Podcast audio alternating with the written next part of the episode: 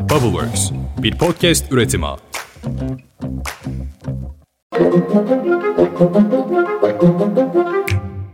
Günaydın. Bugün 22 Haziran 2023. Ben Özlem Gürses. Bodrum'dan sesleniyorum yine size. Bubbleworks Media ile birlikte hazırladığımız 5 dakikada dünya gündemine hepiniz hoş geldiniz. Bugün büyük gün. Bugün faiz kararı açıklanıyor. Türkiye Merkez Bankası'nın Para Politikaları Kurulu'nun faiz kararı bugün saat tam 14'te açıklanmış olacak. Ben de saat 13.30'da YouTube kanalımda bir özel canlı yayın yapacağım. Elbette ki bu kritik kararla ilgili. Ekonomist ve yazar Murat Muratoğlu da benimle birlikte olacak. Bunu da hatırlatmış olayım. Şimdi tabii Ankara kulislerinde uluslararası kredi derecelendirme ve bankacılık piyasalarında birçok raporlama yapıldı ve tahmin yapıldı faiz kararı ile ilgili. Benim aldığım son kulis ve son duyum beklenen faiz kararının beklenen seviyede olmayacağı yönünde. Yani %20'yi bile bulamayabilir bugün açıklanacak olan faiz kararı. Tabii öyle olursa hem enflasyonla mücadelede sıkıntı yaşayacağız hem de bugün dolar, döviz, avro bir yükseliş trendine girebilir. Belki de bu yüzden dün gece Mehmet Şimşek ve Cumhurbaşkanı Yardımcısı Cevdet Yılmaz olağanüstü sürpriz bir şekilde Birleşik Arap Emirlikleri'ne gittiler. Neyse onu birazdan anlatacağım zaten ama çok ilginç gelişmelere gebe bir güne başlamış bulunuyoruz. Hadi hayırlısı diyelim.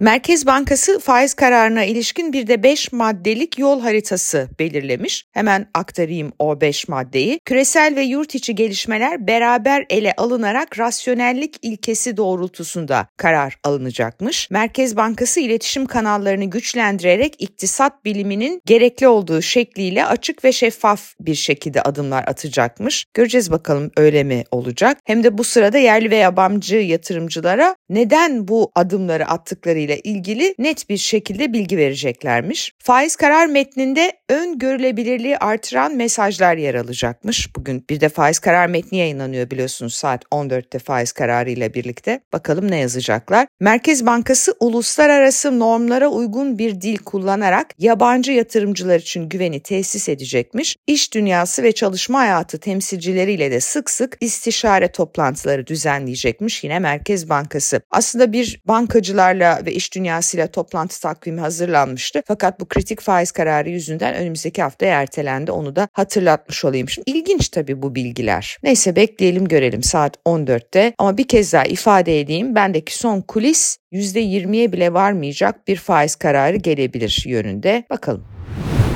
Cumhurbaşkanı Yardımcısı Cevdet Yılmaz ve Hazine Maliye Bakanı Mehmet Şimşek dün gece bir günlük çalışma ziyareti için Birleşik Arap Emirlikleri'ne gittiler. İnanılmaz bir şey yani bu kadar kritik bir faiz kararından önce ekonomi yönetiminin doğrudan raporlandığı bir Cumhurbaşkanı Yardımcısı ve bizzat o yönetimden sorumlu olan Hazine ve Maliye Bakanı neden gitti Birleşik Arap Emirlikleri'ne? Mehmet Şimşek yeni kabinedeki görevinde ilk yurt dışı ziyaretini de bu ülkeye yapmış oldu. Dün gece Cumhurbaşkanı Yardımcılığı ofisinden yapılan açıklamanın metni şöyle. Cumhurbaşkanı Yardımcısı Sayın Cevdet Yılmaz'la Hazine ve Maliye Bakanı Sayın Mehmet Şimşek bu akşam bir günlük çalışma ziyaretinde bulunmak üzere Birleşik Arap Emirlikleri'ne gideceklerdir. Yani gerçekten bu da çok ilginç bir gelişme. Acaba diyorum faiz kararı düşük gelecek ve o nedenle doları tutamayız diyerekten yeni bir swap anlaşması mı yapıyorlar? Ya da bir takım yatırım kararları alınıyor Birleşik Arap Emirlikleri ile bunun görüşmeleri mi yapılıyor? Stratejik sektörlerde bir takım gelişmeler mi var? Neyse bugün anlarız. Cumhurbaşkanı Erdoğan 5 yıl aradan sonra ekonomi yönetimini yeniden devrettiği Mehmet Şimşek'in çalışmak istediği bakan yardımcılarına onay vermiş. Şimşek'in kısa sürede atamaları gerçekleşecek 4 bakan yardımcısıyla hızla bir orta vadeli program yazması bekleniyor. Bakan yardımcıları tabi resmi gazetede yayımlanıyor bu atamalar ancak o karardan sonra göreve başlayabilecek. Bilemiyorum belki de dün gece yarısı yayınlanmıştır bu resmi gazete. Biliyorsunuz sabaha karşı geliyor genellikle bu kararlar belki de bu sabah belli oldu bile. Çalışma ve Sosyal Güvenlik Bakanı Vedat Işıkhan en düşük memur maaşının 22 bin lira olacağını açıkladı. Düşük memur maaşının 22 bin TL olması ve emekli aylıklarında yapılacak birleştirme. Evet. Ben net mi 22 bin? Zaten Cumhurbaşkanımızın size biliyorsunuz, vakıfsınız bu olaya. Seçim memuru. Evet. Işıkhan memur emekli maaş zamlarının Temmuz ayı içinde meclisten geçirileceğini de söyledi. Cumhurbaşkanı ve AK Parti Genel Başkanı Erdoğan Türkiye'nin aydınlığa çıkması için değil altılı masa gerekirse 16'lı masa kuracağım diyen CHP Genel Başkanı'na bir yanıt verdi. AK Parti'nin dün yeni yasama yılındaki ilk grup toplantısı vardı orada konuştu Cumhurbaşkanı. Bizim nazarımızda zaten su alan geminin dümenine o gelmiş bu gitmiş hiçbir anlamı ve önemi yoktur. Asıl mesele muhalefetin millete parmak sallamaktan vazgeçmesidir. Asıl mesele muhalefetin milli iradeyle 73 yıllık kavgasını bitirmesidir. Muhalefete böyle seslenen Erdoğan eğer dürüstseniz yeni yasama döneminde başörtüsü meselesini anayasayla teminat altına alalım dedi. Bir de konuşmanın bir bölümünde bir uçkur faslı var ki onu da kendi kulaklarınızla duyun isterim. Kandil'den Pensilvanya'ya kadar terör baronlarının destek beyanlarına bir kez olsun itiraz ettiniz mi? Bay Bay Kemal sana söylüyorum. Ettiniz mi? Ortakların itiraz etti mi? Hiçbirisi etmedi. Edemezsiniz. Niye? E dirsek temasınız var. Onlarla berabersiniz. Dürüst değilsiniz. Ve uçkuru kaptırmışsınız uçkuru.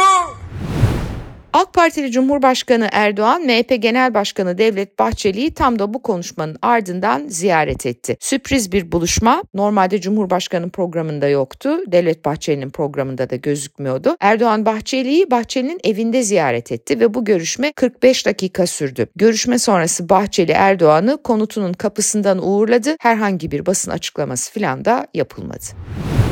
CHP Genel Başkanı Kemal Kılıçdaroğlu partisinin il başkanlarıyla seçim sonuçlarını değerlendirdikleri bir toplantı yaptı dün. Genel merkezdeki toplantı 8,5 saat sürdü. Toplantı sırasında bir takım yalan yanlış haberler de basına sızdı. Önce 24 il başkanının istifa ettiği bu toplantı sırasında iddia edildi. Bu iddia CHP'nin teyit sayfası tarafından yalanlandı. Bu sefer de toplantı sırasında genel merkez tarafından il başkanlarının imzalarıyla yayımlanacak genel merkez yola devam ediyor. Genel başkanımıza güvenimiz tam konulu bir metnin duyurulması istendiği haberleri yayıldı. Bu metne karşı çıkmış bazı il başkanları. Demişler ki böyle bir metne imza atmaya ve böyle bir metnin yayımlanmasına biz karşı çıkıyoruz demişler. Bu da yalanlandı CHP tarafından ama ben haberin açıkçası doğru olduğunu düşünüyorum. Çünkü İstanbul İl Başkanı Canan Kaftancıoğlu gece Twitter hesabından şöyle bir paylaşım yaptı. Bugün genel başkanımızla birlikte illerimize dair oluşturduğumuz raporları değerlendirdiğimiz veri verimli, kapsamlı ve oldukça uzun bir toplantı gerçekleştirdik. Ortak basın bildirimizi yarın, bugünü kastediyor yani Canan Hanım, kamuoyuyla paylaşacağız. E demek ki yani bildirim metninde bir sıkıntı çıkmış, bugüne kalmış açıklama. Bakalım bugün nasıl bir açıklama gelecek CHP'den.